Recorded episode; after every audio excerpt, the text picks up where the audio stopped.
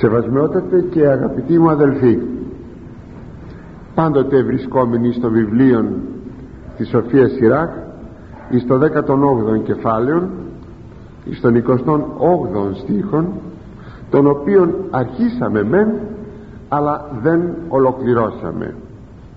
Και ο στίχος αυτός λέγει πας συνετός έγνω σοφία και το ευρώντι αυτήν δώσει εξομολόγηση. Δηλαδή κάθε συνετός άνθρωπος κατέχει την αληθή γνώση και σοφία. Και η σοφία θα δώσει τον έπαινον σε εκείνον που την κατέχει. Αυτά θέλει να πει αυτό το πολύ μικρό χωρίο.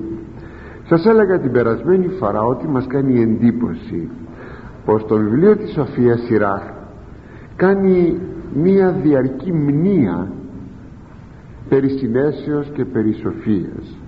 Και βέβαια όπως ε, Πολάκης μας άφησε να εννοήσουμε το βιβλίο αυτό ότι η σύνεσης και η σοφία υπάρχουν και άλλα επίθετα είναι το δεύτερο πρόσωπο της Αγίας Τριάδος είπα άλλα επίθετα όπως επιστήμη κλπ.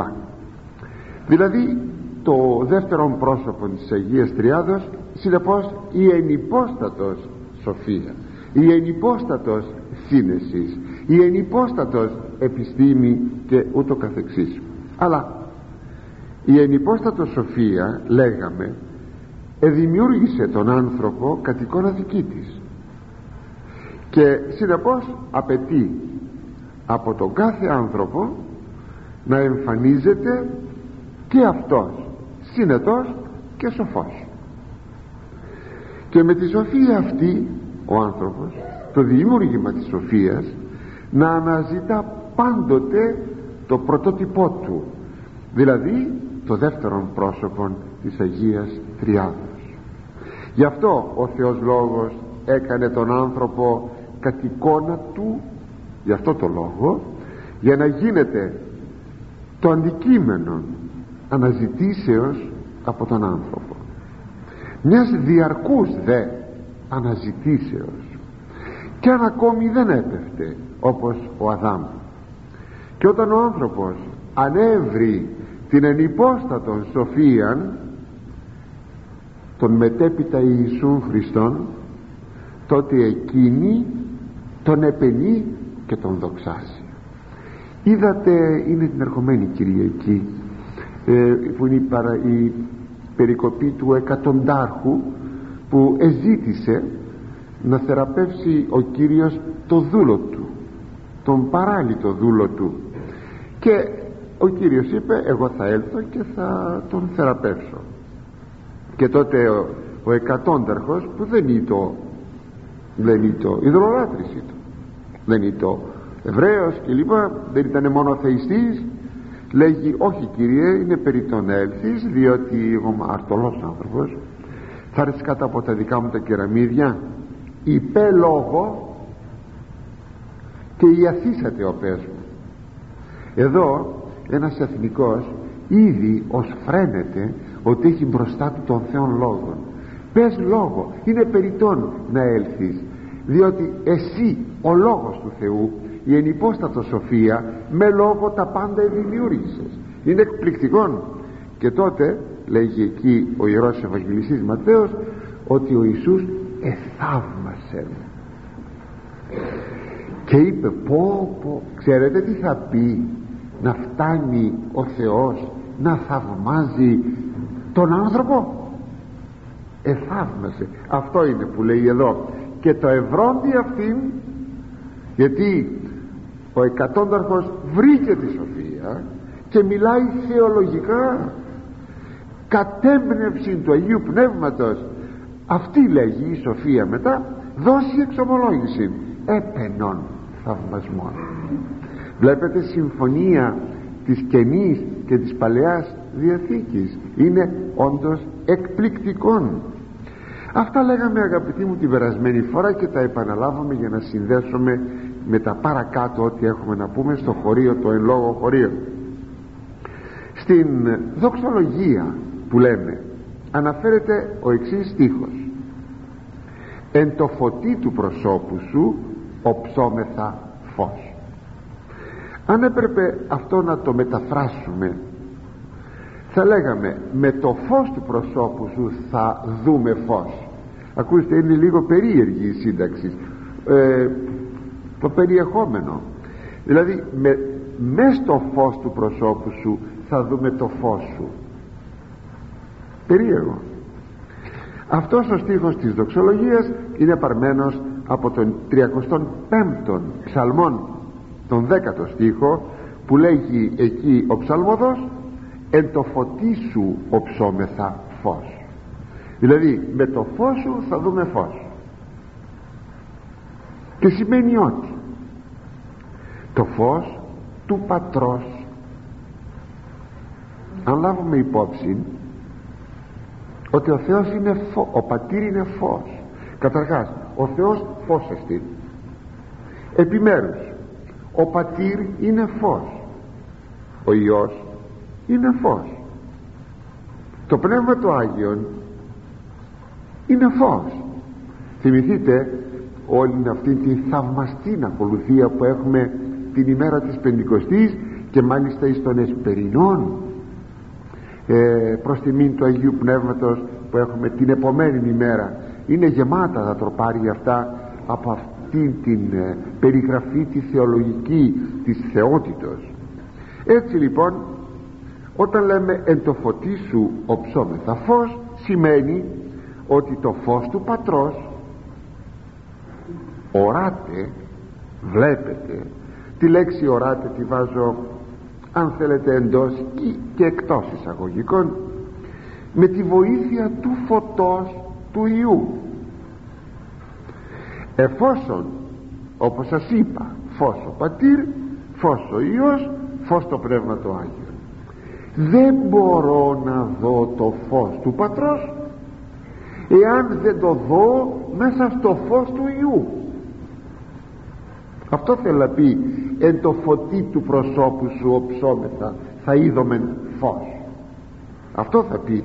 Αυτό το οποίο δεν αναλύεται βεβαίως στην Παλαιά Διαθήκη διότι ακόμη δεν είχε αποκαλυφθεί ε, δεν είχαν αποκαλυφθεί τα τρία πρόσωπα της Αγίας Τριάδος κατά τρόπον σαφή αλλά αυτές οι εκφράσεις εν το φωτί του προσώπου σου οψόμεθα φως είναι οι ίδιες δηλαδή το ίδιο περιεχόμενο αυτά που ο Κύριος είπε στα Ευαγγέλια. Φερρυπίν ο Ιωάννης μας λέγει ουδείς δυνατελθήν προς με το λέει ο Χριστός αυτό εάν μη ο πατήρ ο πέμψας με ελκύσει αυτόν κανείς δεν μπορεί να έρθει σε μένα. Τι θα πει να, να έλθει σε μένα; Να πιστέψει. Να πιστέψει. Να δει ποιος είμαι; Εκείνο που σήμερα τα ακούσαμε στην αποστολική περικοπή συγγνώμη στην ευαγγελική περικοπή που είπε ο Πέτρος «Συ είσαι ο Υιός του Θεού του ζώντος» και του λέει ο Κύριος «Είσαι μακάριος» και μάλιστα την κορυφή της μακαριότητος κατέχεις διότι σάρξ και αίμα δηλαδή άνθρωπος δεν σου απεκάλυψε ποιος είμαι εγώ παρά ο πατήρ μου σου απεκάλυψε ποιος είμαι εγώ. Βλέπετε λοιπόν ότι πως μπορώ να δω τον Υιόν; Παρά το φως Υιός παρά με το φως του Πατρός. Δηλαδή αυτό που λέγει εδώ όπως σας είπα κανείς δεν μπορεί να έλθει σε μένα εάν ο πατήρ μου που με έστειλε δεν τον ελκύσει δηλαδή δεν τον φωτίσει. Ή ακόμη η άλλη έκφραση που αναφέρει πάλι ο Ιωάννης.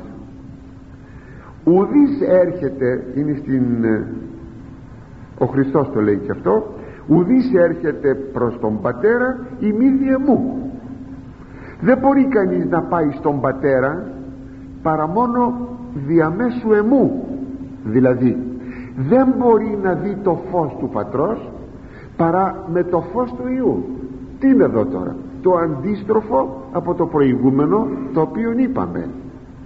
Κανείς δεν μπορεί να δει το φως του Ιού παρά με το φως του Πατρός. Κανείς δεν μπορεί να δει το φως του Πατρός παρά με το φως του Ιού εν το φωτίσω ψώμεθα φως.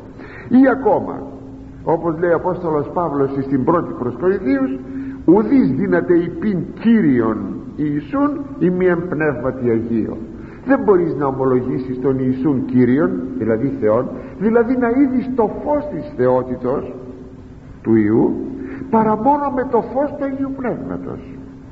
Βλέπετε λοιπόν εδώ έχουμε κάτι το καταπληκτικό. Και ακόμη αυτά τα λέω σε σχέση με το χωρίο που σας διάβασα το απλώνω, το επεκτείνω. Με το φως της Καινής Διαθήκης γιατί ε, πως ακριβώς θα γνωρίσω εγώ την Θεία Σοφία η οποία εκείνη θα με δοξάσει και θα με επενέσει. Και ακόμη αν κανείς απορρίψει ένα εκ των τριών προσώπων της Αγίας Τριάδος όπως κάνουν οι αιρετικοί ο Μακεδόνιος και όλοι οι πνευματομάχοι δεν δέχονται ως πρόσωπον το Πνεύμα το Άγιο όπως και οι χιλιαστέ ή να απορρίψω τον Υιόν όπως ο Άριος και οι σύγχρονοι χιλιαστές και να πω ότι είναι κτίσμα και ούτω καθεξής. Εάν απορρίψω ένα εκ των τριών προσώπων της Αγίας Τριάδος τότε είναι αδύνατο να δω το φως της Αγίας Τριάδος επειδή το ένα πρόσωπο δηλαδή με το φως του ενός προσώπου πηγαίνω εις το φως του άλλου προσώπου και συνεπώς μένω εις το σκοτάδι και έχω έτσι άγνοια παχυλίνη δεν μπορώ πια να γνωρίζω τε, τον Άγιον Τριαδικών Θεών. Δεν είναι δυνατόν. Θέλετε μια απόδειξη κάτι που θα ίσχυε όλος ιδιαιτέρως δια τους Εβραίους. Λέει ο Ευαγγελιστής Ιωάννης στην ε, πρώτη του επιστολή στο τρίτο κεφάλαιο. Λέει πας ο αρνούμενος των ιών ουδέ τον πατέρα έχει. Όποιος αρνείται τον ιών δεν έχει ούτε τον πατέρα. Ξέρετε τι σημαίνει αυτό; Θα πει η έννοια περί ε, θρησκευτικότητας τουλάχιστον στον χώρο της Αγίας Γραφής στον χώρο του χριστιανισμού θα πει πλήρες αναποδογύρισμα. Τι θα πει αυτό; Λέμε κάποιον ότι λέει πιστεύω σε μια ανωτέρα δύναμη. Και λέμε ε κάτι πιστεύει. Τίποτα δεν πιστεύει. Τίποτα δεν πιστεύει. Οι Εβραίοι αρνούνται τον Υιόν δεν έχουν ούτε τον πατέρα. Συνεπώς και η πρώτη και η δευτέρα περίπτωση τι είναι; Αθεώτης. Είναι κανείς άθεος. Αν λέγαμε τους Εβραίους αθέους θα μας έλεγαν ότι πως δεν είναι έτσι κατά την Καινή Διαθήκη οι Εβραίοι είναι άθεοι. Δεν το λέγω εγώ το λέει ο Ευαγγελιστής Ιωάννης. Και θα επαναλάβω πας το λέει ο Ευαγγελιστής ε, πας ο αρνούμενος των Υιών αυτός που αρνείται τον Υιών δηλαδή τον Ιησού Χριστόν ουδέ τον Πατέρα έχει. Ακόμη με το Πνεύμα το Άγιο μπορούμε να αναγνωρίσουμε πάντοτε και να είδουμε το φως του Πατρός. Λέγει ελάβετε πνεύμα υιοθεσίας λέει ο Ευαγγελιστής συγγνώμη ο Απόστολος Παύλος στην προς Ρωμαίους. Ενώ εν το οποίο δηλαδή πνεύμα υιοθεσίας κράζομεν αβάω πατήρ τι θα πει αυτό; Το πνεύμα το Άγιον το οποίο πήραμε και το οποίο μας λέγει ότι γίνηκαμε παιδιά του Θεού. Αυτό θα πει πνεύμα υιοθεσίας. Το πνεύμα το Άγιον που μας πληροφορεί περί της υιοθεσίας που έχουμε ότι είμαι θα παιδιά του Θεού με το οποίον ποιο οποίον πνεύμα Άγιον. Τι κράζομαι αβά ο πατήρ αβά δυο λέξεις εδώ είναι μία ε, είναι εβραϊκή χοντρικά. Εβραϊκή και η άλλη είναι ελληνική το ίδιο πράγμα. Δηλαδή τον Θεό το λέμε πατέρα. Πως θα πω το Θεό πατέρα; Παρά με το Πνεύμα το Άγιο. Για να πω το Θεό πατέρα έχω το φως του πατρός. Αλλά το φως του πατρός που βλέπω να τον λέγω πατέρα το είπα και το λέγω με το φως του Αγίου Πνεύματος. Έτσι για να γνωρίσουμε τη σοφία να επανέλθω εις το χωρίον της σοφίας σειρά πρέπει να μας βοηθήσει η ιδία η ενυπόστατος σοφία. Η ίδια πρέπει να μας βοηθήσει. Η ενυπόστατος σοφία είναι η οδός. Είναι ο δρόμος και το τέρμα ο σκοπός. Γι' αυτό ο Ιησούς Χριστός είπε εγώ είμαι η οδός δηλαδή το μέσον. Και η αλήθεια δηλαδή το τέρμα και ο σκοπός. Και η ζωή. Η αλήθεια και η ζωή αποτελούν το τέρμα και τον σκοπών έτσι ο όλος Άγιος Τριαδικός Θεός βοηθά και φωτίζει τον άνθρωπο για να τον γνωρίσει. Και σε εκείνον που τελικά βρίσκει το Θεό ή την ενυπόστατον. Σοφίαν κατά το χωρίον που αναλύομαι η σοφία δώσει εξομολόγηση. Τι θα πει αυτό; Θα δώσει δόξα και έπαινον. Είναι εκείνο πάλι που λέγει η Αγία Γραφή και είναι η Διαθήκη. Και εκείνος που θα με τιμήσει εμένα λέει ο Χριστός ο πατήρ μου θα τον δοξάσει. Ο πατήρ δοξάζει δοξάζει όποιον πιστεύει στον Υιόν. Ο Υιός δοξάζει όποιον πιστεύει στον Πατέρα. Για να, ε, να μην επεκταθώ περισσότερο για να δούμε το ίδιο πράγμα με το φως έτσι και με τη δόξα. Και τι αλήθεια μεγαλύτερος έπαινος θα μπορούσε να υπάρχει από του να βρει κανείς τον ζώντα Άγιον αληθή Άγιον Τριαδικό Θεό. Τι μεγαλύτερο αγαπητοί μου όλα να αφαιρεθούν. Τίποτα να μην έχουμε στον κόσμο αυτόν. Ένα να γνωρίσουμε τον αλήθινο Θεό. Ποια έβρεση όσο κι αν είναι σπουδαία θα μπορούσε να συγκριθεί με αυτήν την έβρεση. Ο Αρχιμίδης ήταν πανευτυχής γιατί μπαίνοντας στο μπάνιο του να κολυμπήσει ανακάλυψε τον νόμο της ανώσεως. Είδε ότι τον ανέβαζε το νερό τον νόμο της ανώσεως. Πως το πλοίο τόσο βαρύ πράγμα μες στη θάλασσα και το βλέπετε κολυμπάει. Αυτός είναι ο νόμος της ανώσεως. Και βγήκε τσίτσιδος από το μπάνιο του φωνάζοντας δεν λογάριασε ότι είναι γυμνός ούτε καν το σκέφτηκε να φωνάζει έμπλεος χαράς και ευτυχίας έβρικα έβρικα. Και τι βρήκε. Έναν φυσικό νόμο. Το νόμο της ανώσεως. Μεγάλη υπόθεση. Εδώ που μπορούμε να βρούμε τον ποιητή και δημιουργόν του παντός πέστε μου σας παρακαλώ πέστε μου υπάρχει μεγαλύτερα έβρεσης.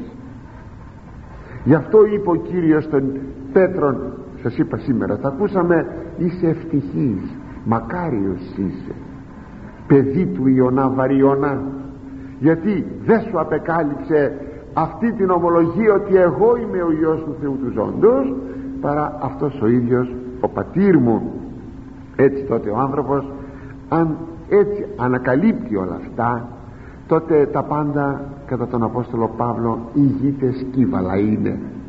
Τα θεωρεί όλα τα άλλα σκύβαλα ωραία είναι κρίσιμα τα πάντα όλα όλα πολύ ωραία είναι. Αλλά μπροστά στο να μάθω και μάλιστα να έχω και εμπειρία ακόμη περισσότερο του Αγίου Τριαδικού Θεού τι μεγαλύτερο υπάρχει.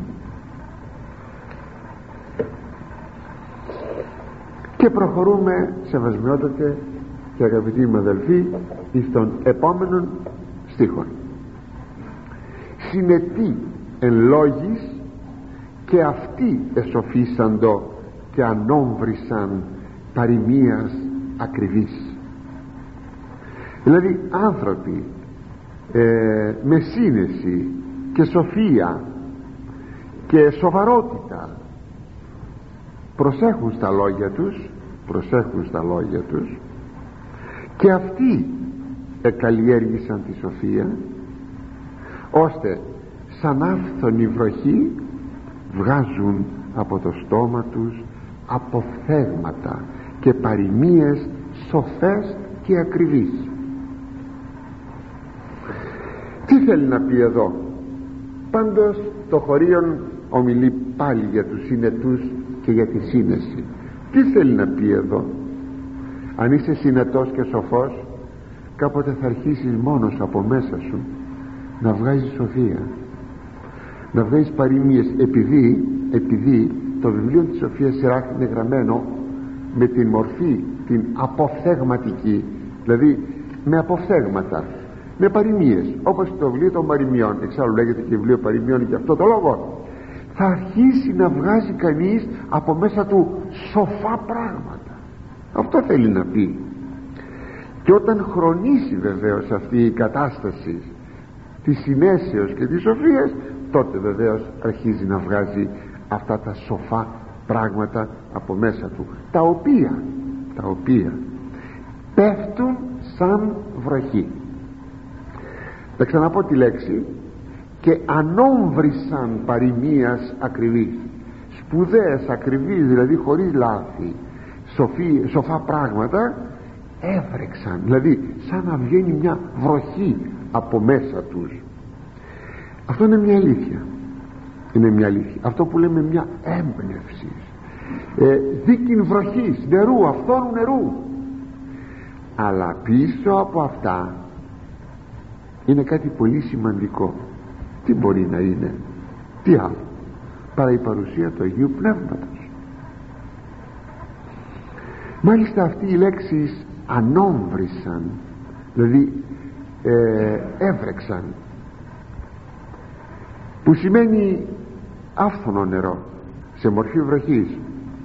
Δεν μας θυμίζει εκείνο το λόγο του Χριστού που είπε ο πιστεύων σε με καθώς είπε η Γραφή ποταμί εκ της κοιλίας αυτού ρεύσουσιν ύδατος ζώντος. Κοιλία είναι τα εσωτερικά ας μου επιτραπεί να πω είναι ο έσω κόσμος τα εσωτερικά. Ο έσω κόσμος είναι η ψυχή. Από εκεί θα βγάλει ποτάμια λέει νερού. Για να προσθέσει ο Ιερός Ευαγγελιστής Ιωάννης τούτο δε είπε ο Χριστός περί του πνεύματος ου έμελον λαμβάνει οι πιστεύοντες εις Αυτόν για το πνεύμα το Άγιον που επρόκειτο να λάβουν εκείνοι που θα πίστευαν εις τον Χριστόν. Έτσι το εν λόγω χωρίων δίδει μία πρόγευση της Πεντηκοστής. Δεν ήταν ακόμη το Πνεύμα το Άγιον άφθονο εις τον κόσμο αυτόν διότι ο Κύριος ο Θεός Πατήρ ανεκάλεσε το Πνεύμα του το Άγιον από την γη δηλαδή ανεκάλεσε ο Θεός είναι πανταχού παρόν. Ανεκάλεσε την χάρη που δίδεται με το Πνεύμα το Άγιον το οποίο θα το την ημέρα της Πεντηκοστής φυσικά και οι προφήτες είχαν το Πνεύμα το Άγιον μας το λέει η Αγία Γραφή. Μας λέγει η Αγία Γραφή και η Διαθήκη ότι με ελάλησαν λέει εμπνεύματι Αγίο οι προφήτες. Δεν ήσαν τυχαίοι άνθρωποι και ούτω καθεξής ναι αλλά δεν υπήρχε εκείνο το άφθονο δεν υπήρχε. Ήταν τρόπον τεινά μόνο σε μερικούς και με το σταγονόμετρο. Έτσι λοιπόν βλέπουμε ότι εδώ έχουμε μία πρόγευση. Που στα χρόνια της Παλαιάς Διαθήκης. Μια πρόγευση της Πεντηκοστής. Και σημειώνει ο Λουκάς για την Πεντηκοστή ότι οι μαθητές λέγει ομιλούν καθώς το πνεύμα ειδίδου αυτής αποφθέγγεστε μιλούσαν ο καθένας το τι του έδιδε το πνεύμα το Άγιο αλήθεια σκεφτήκαμε τι μεγάλος θησαυρός είναι η παρουσία του Αγίου Πνεύματος. Το σκεφτήκαμε αυτό ποτέ. Αγαπητοί μου ο Άγιος Σημειών ο νέος θεολόγος που ιδιαίτερος αγαπούσε το Πνεύμα το Άγιο έχει μάλιστα μία ε, αρκετά εκτενή προσευχή εις το Πνεύμα το Άγιον. Μεστή θεολογικότητος που αναφέρεται στο Πνεύμα το Άγιον. Μεστή μεστή εξάλλου και η επωνυμία του ο νέος θεολόγος είναι τόσο ωραία προσευχή δεν είναι όμως εκεί το θέμα. Είναι το πως αισθάνεται ο Άγιος Σημειών όταν ομιλεί στο Πνεύμα του Άγιο πως αισθάνεται. Το οικειούται. Το ζει. Και έτσι αισθανόμεθα κάτι το εντελώς εντελώς ξεχωριστό. Ολότελα θεωμένος ο Άγιος Σημειών ο νέος θεολόγος. Έτσι μεγάλος ο θησαυρός του Αγίου Πνεύματος. Και ποιος πέστε μου ποιος θησαυρός θα μπορούσε να συγκριθεί μαζί του. Γι' αυτό οι πνευματοφόροι άνθρωποι είναι μακάριοι είναι και σοφοί γιατί έχουν δάσκαλό τους το πνεύμα το Άγιο. Τίποτα δεν θα ήθελαν παρά το πνεύμα το Άγιο. Μα τίποτε άλλο. Αυτό που σήμερα λείπει από την εποχή μας λείπει από τη ζωή των χριστιανών θέλετε ακόμη λείπει από την αναζήτηση των χριστιανών. Και συνεπώς η ενέργεια του Αγίου Πνεύματος δεν εκδηλούνται δεν έχουμε την εν Χριστώ Ιησού ζωή γι' αυτό το λόγο δεν έχουμε και την εν πνεύματι Αγίο ζωή. Μην ξεχνάτε όπου ο Υιός εκεί και το Πνεύμα το Άγιο. Μην το ξεχνούμε ποτέ και πάντα την μαρτυρία του Ιού δίδει το Πνεύμα το Άγιο εάν δεν πιστεύω στον Ιησού Χριστό είναι αδύνατο να έχω το Πνεύμα το Άγιο πρέπει να έχω ολοκληρωμένη βίωση του Ιού για να έχω ολοκληρωμένη βίωση του Αγίου Πνεύματος. Γι' αυτό η φράση εκείνη που λέει συχνότατο ο Απόστολος Παύλος στις επιστολές του και δεν ξέρω πως θα μπορούσαμε να την μεταφράσουμε η εξής. Εν Χριστώ Ιησού εν πνεύματι Αγίο αυτό είναι. Αυτή η συχνοτάτη φρασούλα εν Χριστώ Ιησού εν πνεύματι Αγίο θα, εκείνο το εν σημαίνει το μέσα θα ζήσω θα βιώσω τον Χριστόν για να έχω το πνεύμα του Άγιο αυτό θέλει να πει αυτή του η φρασούλα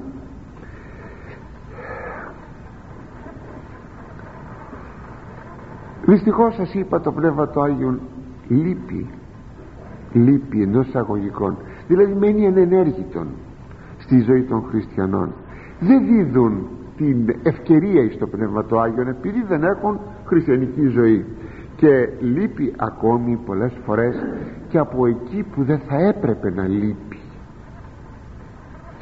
Λέμε πνευματικός άνθρωπος. Αυτός είναι ο πνευματικός άνθρωπος. Ο Χριστοφόρος που είναι και πνευματοφόρος.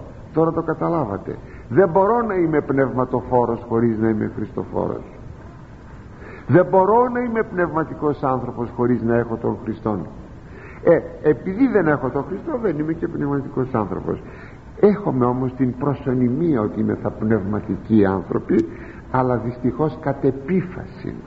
Στην πραγματικότητα δεν έχουμε και στην εποχή μας πολλοί χριστιανοί λέγονται πνευματικοί αλλά δεν είναι πνευματικοί. Δεν έχουν τη ζωή του Αγίου Πνεύματος. Και πολύ κληρική φύση θέση θα έπρεπε να είναι πνευματική βεβαίως αφού θα ζουν το Χριστό όπως λέμε το σύνορα αλλά δεν έχουν το Πνεύμα του Άγιο και αναρωτιόμαστε πολλές φορές αυτοί οι άνθρωποι αυτός ο άνθρωπος ο κληρικός με αυτές του τις ενέργειες έχει το Πνεύμα το Άγιο είναι δυνατό να έχει το Πνεύμα το Άγιον; Και όταν ο χριστιανός είναι άμυρος του Αγίου Πνεύματος δεν υπάρχει πιο τραγική ύπαρξη. Γι' αυτό αγαπητοί μου μόνιμο έτοιμά μας μόνιμο έτοιμά μας στη ζωή μας κάθε μέρα πρέπει να είναι να έχουμε το Πνεύμα το Άγιο. Εκεί που λέμε το Πνεύμα σου το Άγιο στο 50ο ψαλμό. Μη αντανέλησα πε μου αντανέλησα πει μη το σηκώσεις, μη το άρεις μη το αναλάβεις μη το πάρεις από μένα. Ακόμη λέμε πνεύμα της γεμονικό στήριξόν με το πνεύμα που είναι το ηγεμονικό και ηγεμονεύει στο δικό μου το ηγεμονικό πνεύμα στον νουν. Αυτό να με με αυτό να με στηρίξεις. Ακόμη ευχόμεθα εις την τρίτη ώρα σεβασμιότατε και αγαπητοί μου αδελφοί στην τρίτη ώρα που λέμε είναι μια μικρή ακολουθία Κύριε λέμε. Γιατί η ώρα αυτή είναι αφιερωμένη στο Πνεύμα του Άγιον. Κύριε ο το Πανάγιον σου Πνεύμα. Εν την τρίτη ώρα της Αποστόλης σου καταπέμψας όπως τότε την τρίτη ώρα είναι νέα το πρωί. Τούτο αγαθέ μη αντανέλεις αφημών. Μη το πάρεις από μας αλλά εγγέννησον ημίν της δεωμένης σου έλα να το εγγενήσεις σε μας που έχουμε ανάγκη και σου το ζητούμε. Αλλά και εκείνο το θαυμάσιον δοξαστικών της πάλι της τρίτης ώρας θαυμάσιο δοξαστικό. Λέγει ταχύαν και σταθυράν δίδου παραμυθίαν της δούλης σου Ιησού. Γρήγορη και σταθερά να δίνεις παρηγορία εις τους δούλους σου Ιησού. Εν το ακυδιάσε τα πνεύματα ημών γιατί τα πνεύματά μας έχουν πέσει στην ακιδεία στην πνευματική τεμπελιά. Μη χωρίζουν των ψυχών ημών εν θλίψεσιν. Στις θλίψεις μας μη χωρίζεσαι από τις ψυχές μας.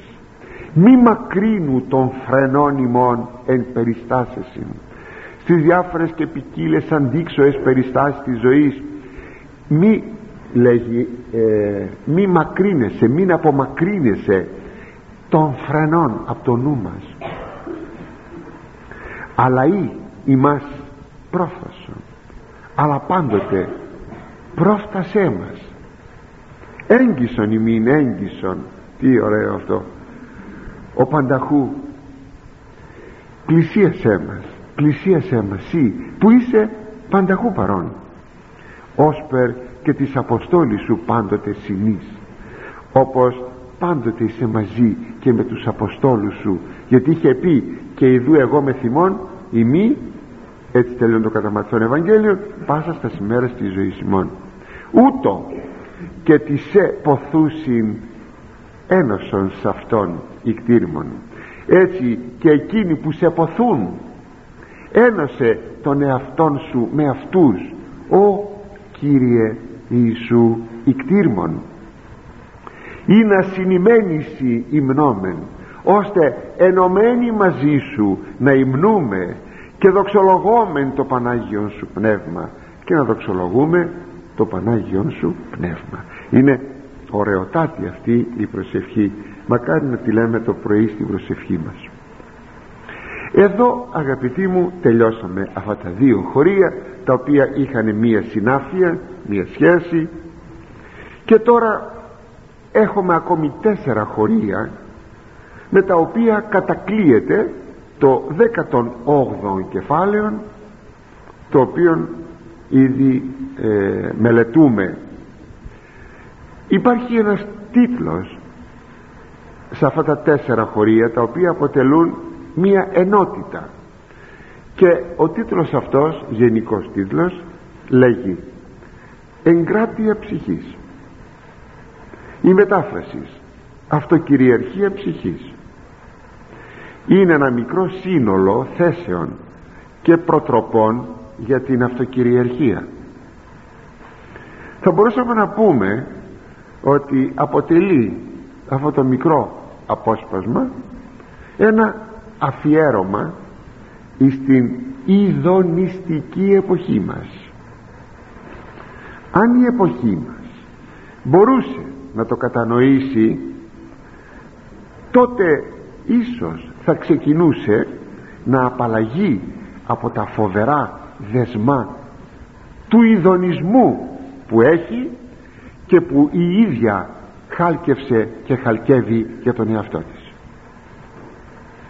η πείρα όμως μας διδάσκει ότι μόνον οι ολίγοι προσέχουν το Λόγο του Θεού και συνεπώς σε αυτούς σας είναι αφιερωμένο όχι στους πολλούς για να μπορούν τουλάχιστον οι λίγοι που έχουν την σύνεση που έχουν την σοφία που έχουν τον Ιησού Χριστόν που έχουν το Πνεύμα το Αγίον να φυλάγονται από τη δουλεία των σαρκικών επιθυμιών θα μπορούσαμε να δούμε ολόκληρη την ενότητα των στίχων ε, ως εξής. Ο πίσω είναι ο 30 στίχος 31, 31, 32, 33 ο πίσω των επιθυμιών σου μη πορεύου και από τον ορέξεών σου κολλίου εάν χορηγήσεις τη ψυχή σου ευδοκίαν επιθυμίας ποιήσεις σε επίχαρμα των εχθρών σου. Μη εφραίνου επιπολή τρυφή. Μη δε προσδεθείς συμβολή αυτής. Μη γίνου πτωχός συμβολοκοπών εκδανισμού. Και ουδέν σιεστήν εν μαρσιπίο μετάφρασης. Ή καλύτερα μια απόδοση μεταξύ μεταφράσεως και ερμηνείας μη παρασύρεσαι πίσω από τις επιθυμίες σου και εμπόδιζε τον εαυτό σου από τις αρκικές ορέξεις σου. Εάν παραχωρήσεις την ψυχή σου την επιθυμία που είναι αρεστή σε αυτήν γρήγορα θα γίνεις καταγέλαστος στους εχθρούς σου. Να μην χαίρεσαι και να μην θεωρείς ευτυχία την πολύ καλοπέραση και τρυφή. Ούτε να δεθείς με συντροφιά καλοζωιστών. Μη γίνεσαι φτωχός με το να στρώνεις και να παραθέτεις συμπόσια και τραπέζια με δανεισμένα χρήματα τη στιγμή που δεν υπάρχει τίποτα στο πορτοφόλι σου. Αντιλαμβάνεστε πράγματι είναι ένα αφιέρωμα στην άφρονα και ειδονιστική εποχή μας. Αλλά ας προσεγγίσουμε να ειδούμε κάπως πιο κοντά αυτά τα πράγματα. Βέβαια λυπούμε που ύστερα από, τα, από τους δύο προηγουμένους στίχους οι οποίοι μας είχαν ανεβάσει ε, τώρα να δούμε αυτούς τους στίχους που μας κατεβάζουν. Αλλά τι να κάνουμε; Πρέπει να βλέπουμε και εκείνα που μας κατεβάζουν για να μην κατεβαίνουμε και πάντοτε να έχουμε ανωδική πορεία. Λοιπόν ας δούμε τον πρώτο στίχο. Ο πίσω των επιθυμιών σου μη πορεύου και από τον ορέξεών σου κολλίου θα ξαναπώ τη μετάφραση. Μη παρασύρεσαι πίσω από τις επιθυμίες σου και εμπόδιζε τον εαυτό σου από τις σαρκικές ορέξεις σου. Για να δούμε. Εδώ ομιλεί περί της επιθυμίας.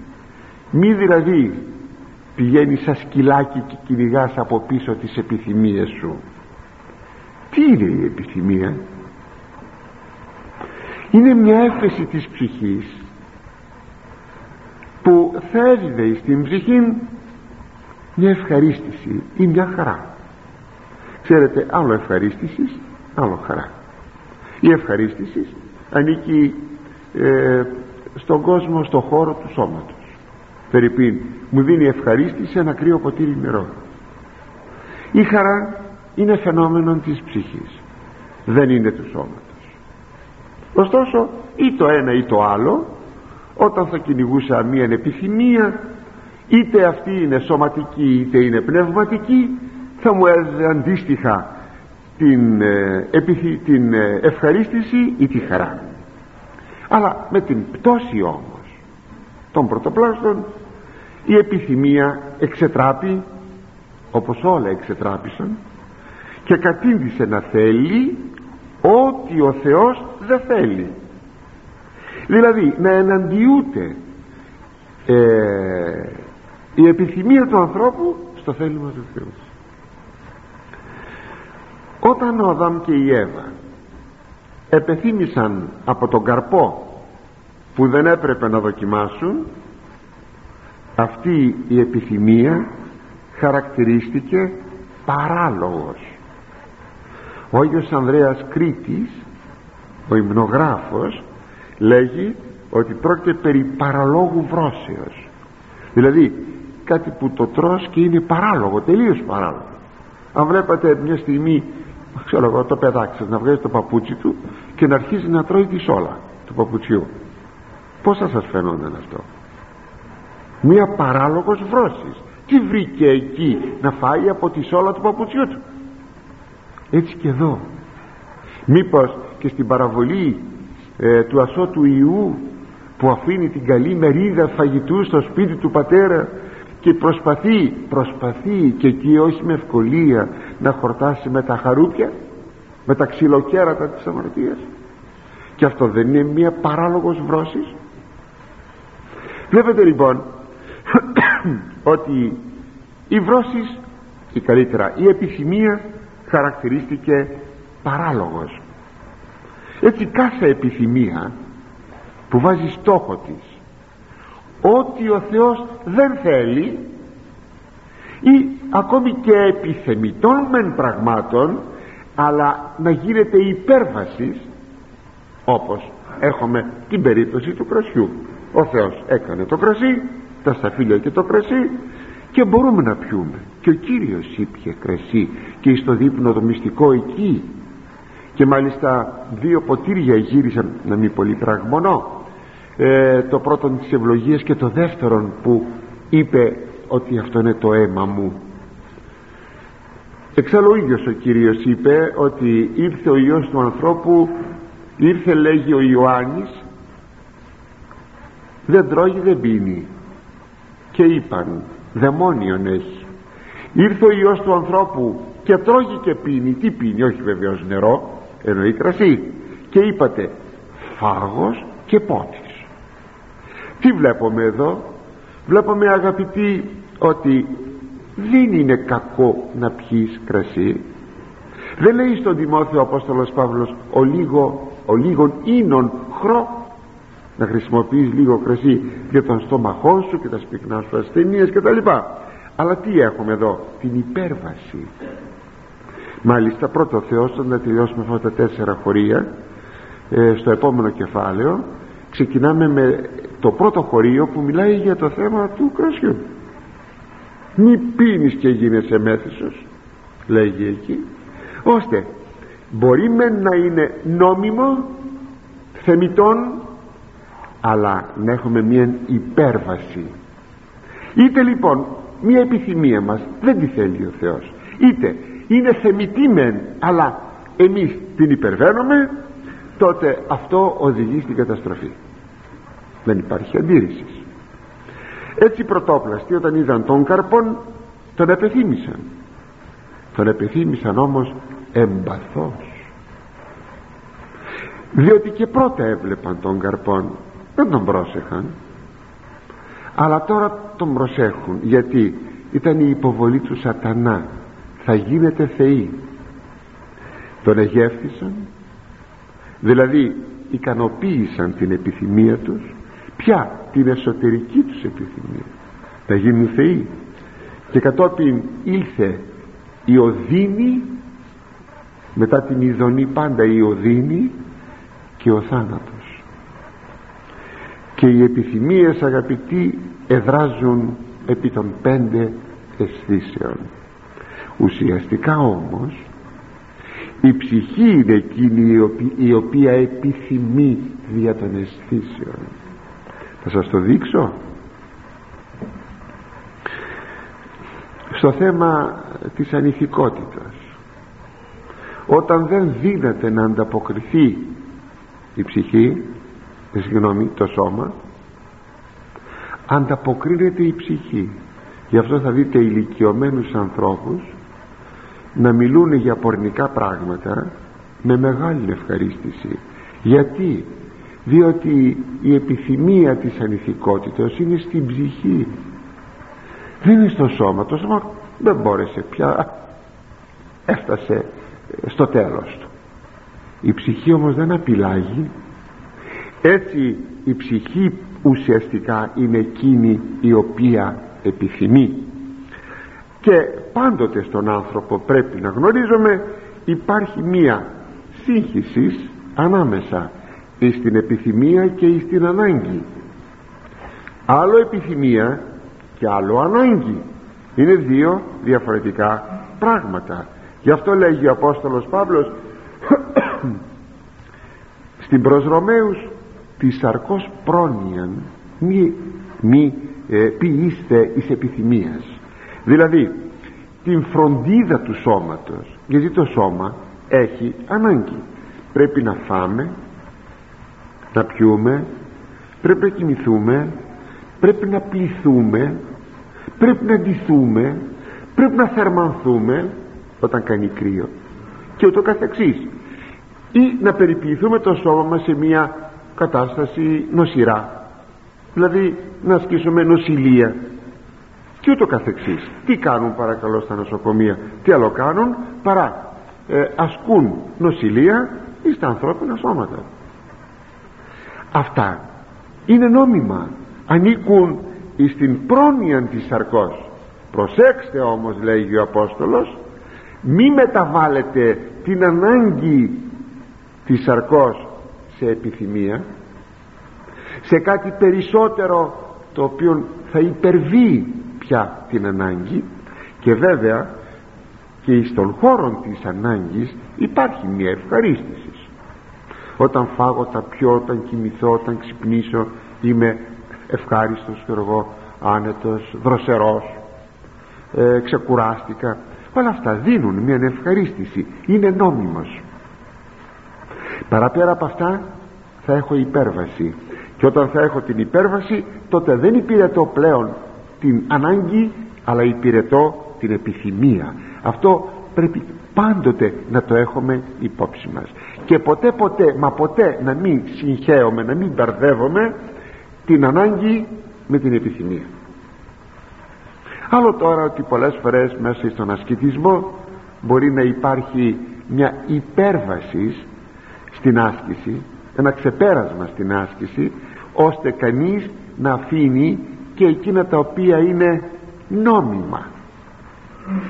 Αυτό όμως είναι άλλο, παρά, άλλο πράγμα. Άλλη παράγραφος και αν το θέλετε μπορεί κανείς να το κάνει ιδιωτικά δικό του θέμα. Όπως κάποτε κάποιος έλεγε ε, πριν κάποια χρόνια έλεγε που δεν ήταν κοντά στο Χριστό και έβλεπε, την, έβλεπε πολύ τηλεόραση. Μετά δεν ήθελε να βλέπει. Και είχε πει δεν θέλω πια να βλέπω. Για να αναπληρώσω τα χρόνια εκείνα που έβλεπα βρώμικα πράγματα και δεν εγνώριζα τον Χριστό. Βλέπετε ή ήμουν γαστρίμαργος άνθρωπος γλετζές και τώρα να κάνω μία περισσότερη άσκηση τρόπον να, να αναπληρώσω το χαμένο καιρό που ζούσα μέσα στη γαστριμαργία μέσα στην ανηθικότητα κλπ κλπ. Αυτό είναι όμως άλλη παράγραφος. Το θέμα είναι ότι το νόμιμο από το παράνομο το αναγκαίο από την επιθυμία πρέπει αυτά τα δύο όπως σας είπα να τα ξεχωρίσουμε. Ομοίως πρέπει να μάθουμε να ποια σχέση υπάρχει ανάμεσα στην επιθυμία και την ελευθερία. Δηλαδή να μην νομίζουμε ότι η πραγματοποίηση της επιθυμίας δεσμεύει την ελευθερία συγγνώμη η μη πραγματοποίησης δεσμεύει την ελευθερία. Δηλαδή αν εγώ δεν φάγω αυτό είναι σήμερα Παρασκευή. Και δεν πρέπει να φάω γιατί είναι Παρασκευή. Και κάτι μου γαργαλάει ξέρω εγώ την όσφρηση ένα σουβλάκι ξέρω εγώ περνάω από κάπου. Και λέγω όχι τότε η μη ικανοποίηση της επιθυμίας μήπως μου δημιουργεί ε, δέσμευση της ελευθερίας. Αγαπητοί εδώ θα σας έλεγα το εξής. Όταν πω στον εαυτό μου δεν θέλω θέλω να νηστέψω το λέω ελευθέρως. Και συνεπώς εάν μεν ο παλαιός μου εαυτός ο διεφθαρμένος εαυτός με έλκει στην παράβαση αλλά όμως εγώ έχοντας τον ηγεμόνα νουν και λέγω όχι τότε το λέγω εν ελευθερία. Συνεπώς δεν μπορώ να πω ποτέ ότι η επιθυμία μου μου δεσμεύει την ελευθερία. Και στο θέμα της εγκρατείας των νέων στα πρώτα εφηβικά τους και τα νεανικά τους χρόνια που πρέπει να μείνουν εγκρατείς το ίδιο πράγμα συμβαίνει και εδώ. Ο νέος πρέπει να πει παρά τους πειρασμούς και τις προσβολές θα πει δεν θέλω να πραγματοποιήσω την αμαρτία δεν θέλω και μάλιστα αν το θέλετε όταν συμβαδίζει ο περιορισμός της επιθυμίας με την ελευθερία προσέξτε αυτό είναι πολύ σπουδαίο μα παμέγιστον αυτό που σας λέω τότε ο νέος η νέα δεν αρρωσταίνουν δεν παθαίνουν τίποτε γιατί πολλοί είναι εκείνοι που λέγουν ότι στον έφηβο όταν δεσμευτεί η επιθυμία τότε μπορεί να αρρωστήσει. Ε λοιπόν ναι πότε όμως; Όταν επιθυμείς και μέσα σου δεν αισθάνεσαι το αίσθημα της ελευθερίας. Όταν επιθυμείς να κάνεις πορνεία να κάνεις και δεν έχεις μέσα σου ε, κάτι να σε κρατά. Δηλαδή τι ελευθέρως να πεις το όχι έστω και να έχεις πειρασμό αλλά από τι δεσμεύεσαι ε, να μην με δουν. Ε, δεν έχω χρήματα μα κάτι τέτοια. Τότε βεβαίως θα αρρωστήσω. Το ακούσατε; Τότε βεβαίως θα αρρωστήσω. Γιατί; Διότι δεν συμβαδίζει ο περιορισμός της επιθυμίας με την ελευθερία. Όταν όμως πω δεν θέλω και υπογραμμίζω έστω και αν βρίσκομαι κάτω από καταιγισμών πειρασμών. Δεν παθαίνω τίποτα. Και τότε αν θέλετε είμαι και ελεύθερος άνθρωπος. Τότε είμαι ελεύθερος άνθρωπος. Πρέπει λοιπόν να καταλάβουμε ότι η ελευθερία συμβαδίζει με την επιθυμία και ότι η ελευθερία βγαίνει από ένα βαθύτερο πράγμα μέσα από την προσωπικότητα βγαίνει από το νου από τον ηγεμόνα νου που ξέρει να κυβερνά. Γι' αυτό θα πει ο Απόστολος Πέτρος εδώ μη ως κάλυμα έχοντες της κακίας την ελευθερία τι θέλει να πει με αυτό. Είναι κάτι ε, διαφορετικό αλλά είναι συναφές. Πολλές φορές εν ονόματι της ελευθερίας μετερχόμεθα την αμαρτία. Και λέμε μα είμαι θα ελεύθερη και δεν μπορώ να κάνω τι θέλω τι θέλει να πει εδώ ο Απόστολος Πέτρος είναι στην πρώτη του επιστολή. Δεν μπορείς να χρησιμοποιήσεις το καμουφλάζ το κάλυμα της ελευθερίας για να κάνεις το κακό και να πεις είμαι ελεύθερος μην το πεις ποτέ αυτό και ακόμη θα πει ο Απόστολος Παύλος εκείνο το περίφημο που το λέει δύο-τρεις φορές το λέει στην πρώτη προς Κορινθίους επιστολή του. Πάντα μη έξεστην αλλού πάντα συμφέρει. Όλα μου επιτρέπονται ελεύθερος δεν είμαι αλλά δεν με συμφέρουν όλα. Εδώ είναι ο συνετός και ο σοφός άνθρωπος. Γιατί δεν μου επιτρέπεται να πάρω ένα περίστροφα και να φυτέψω μια σφαίρα μέσα στο, στον εγκέφαλό μου. Γιατί δεν μου επιτρέπεται να αδειάσω ένα μπουκάλι ε, ουίσκι να το πιω μια και μονοκόμματα γιατί δεν μπορώ να το κάνω. Με συμφέρει; Δεν με συμφέρει. Και αυτό το συμφέρει δεν συμφέρει αν υποθεί όχι με τις ανθρώπινες διαστάσεις τις, ε, τις επίγειες τις, ας πούμε ότι θα μεθύσω θα χαλάσω το στομάχι μου αλλά και με τις διαστάσεις του Πνεύματος.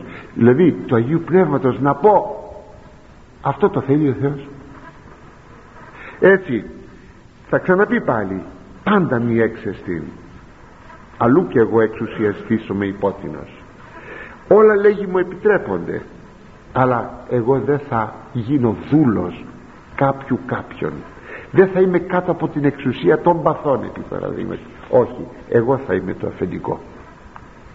Γιατί δεν με συμφέρει να μην είμαι το αφεντικό και θα πει ακόμη στους Γαλάτας ο Απόστολος Παύλος μη την ελευθερία εις αφορμή της αρκή δηλαδή μη χρησιμοποιήσετε την ελευθερία για να ξεκινήσετε κάτι το σαρκικό.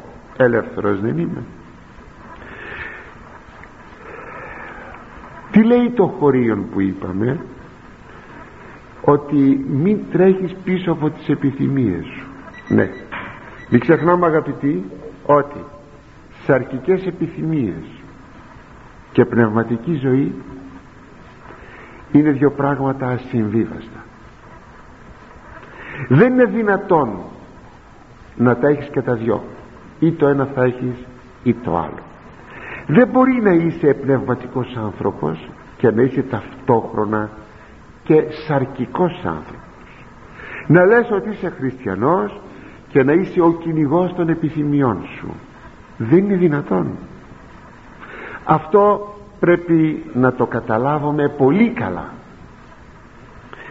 Ε, και αυτή η φρασούλα εδώ που λέει το χωρίο Σοφία Σειρά και από τον ορέξεών σου κολλήγου δηλαδή να εμποδίζεσαι από τις ορέξεις σου εσύ ο ίδιος να είσαι ο ρυθμιστής των επιθυμιών σου και των ορέξεών σου τι εκφράζει ξέρετε; Την άσκηση και τον αγώνα.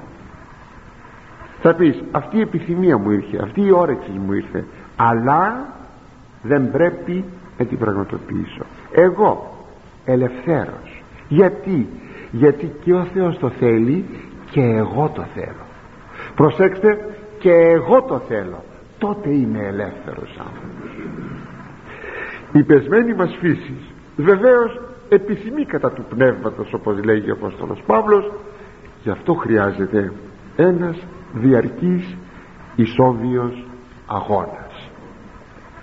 Και κάπως σύντομα ας δούμε και τον επόμενο στίχο τον 31 εάν χορηγήσεις τη ψυχή σου ευδοκία επιθυμίας ποιήσεις σε επίχαρμα των εχθρών σου.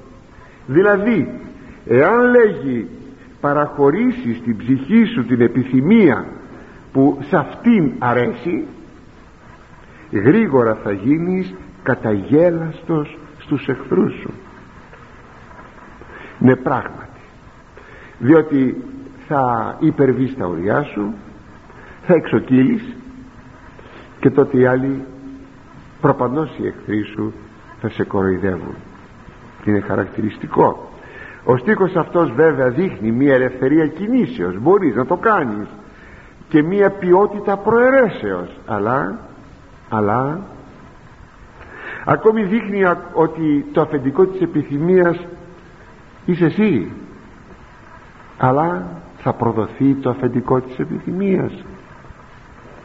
Χρειάζεται δηλαδή μια διαρκής επαγρύπνησης. Μια περιπολία του νου και της φαντασίας και των αισθήσεων. Περιπολία. Η λέξη δεν είναι δική μου είναι πατερική. Να περιπολούμε διαρκώς και εις τις αισθήσεις μας και εις τη φαντασία μας και εις το νου μας. Δηλαδή να λέμε τι είναι αυτό που σκέφτηκα έξω. Ακούστε τι είναι αυτό που σκέφτηκα τι είναι αυτό που είδα μακριά. Διαρκής περιπολία. Ο στίχος όμως αυτός έχει και ένα παιδαγωγικό χαρακτήρα. Δηλαδή τι; Όταν τα παιδιά μας με την απέτηση επί διαφόρων πραγμάτων που έχουν μας παρακαλούν να τους δοθεί κάποια άνεσης βιώσεως μιας αντιπνευματικής θα λέγαμε ζωής. Άφησε ρε πατέρα μου να πάω στο πάρτι. Άφησε ρε πατέρα μου να πάρω μοτοσυκλέτα και να τρέχω να τρέχω. Ξέρετε η γοητεία της ταχύτητας Ω, αν ξέρετε τι γλύκα έχει αυτή η ταχύτητα. Γοητεία πραγματική. Σκοτώνονται όμως. Σκοτώνονται. Έτσι 27 νεκρούς είχαμε το Σαββατοκύριακο το περασμένο. Φοβερό πράγμα δέκα χιλιάδες νεκροί το χρόνο έχουμε δέκα χιλιάδες νεκρούς το χρόνο έχουμε. Από, την, από ποικίλες τέτοιες αιτίες προπαντός όμως είναι η ταχύτητα. Είναι, είναι φοβερό, είναι κρίμα. Είναι αυτοκτονία πραγματικά τότε τι πρέπει να κάνουμε; Εάν επιτρέψουμε στα παιδιά μας να πραγματοποιήσουν κάποια τους επιθυμία η οποία δεν είναι σύμφωνα με το θέλημα του Θεού τότε αγαπητοί μου τότε γρήγορα τα παιδιά μας θα χαλάσουν. Και κάποτε θα χαλάσουν ανεπιστρεπτοί και τότε οι εχθροί μας θα γελούν εις βάρος μας. Θα λένε επειδή δεν μας αγαπούν κάποιοι να τα παιδιά του τάδε. Να πια τα παιδιά του τάδε γινήκανε. Ξέρετε ο Ιώβ ίσως δεν μπορούσε να επιβληθεί στα παιδιά του. Ήταν μεγάλο, ήταν παντρεμένα παιδιά. Πήγαν να διασκεδάσουν κάποτε στο σπίτι του μεγάλου.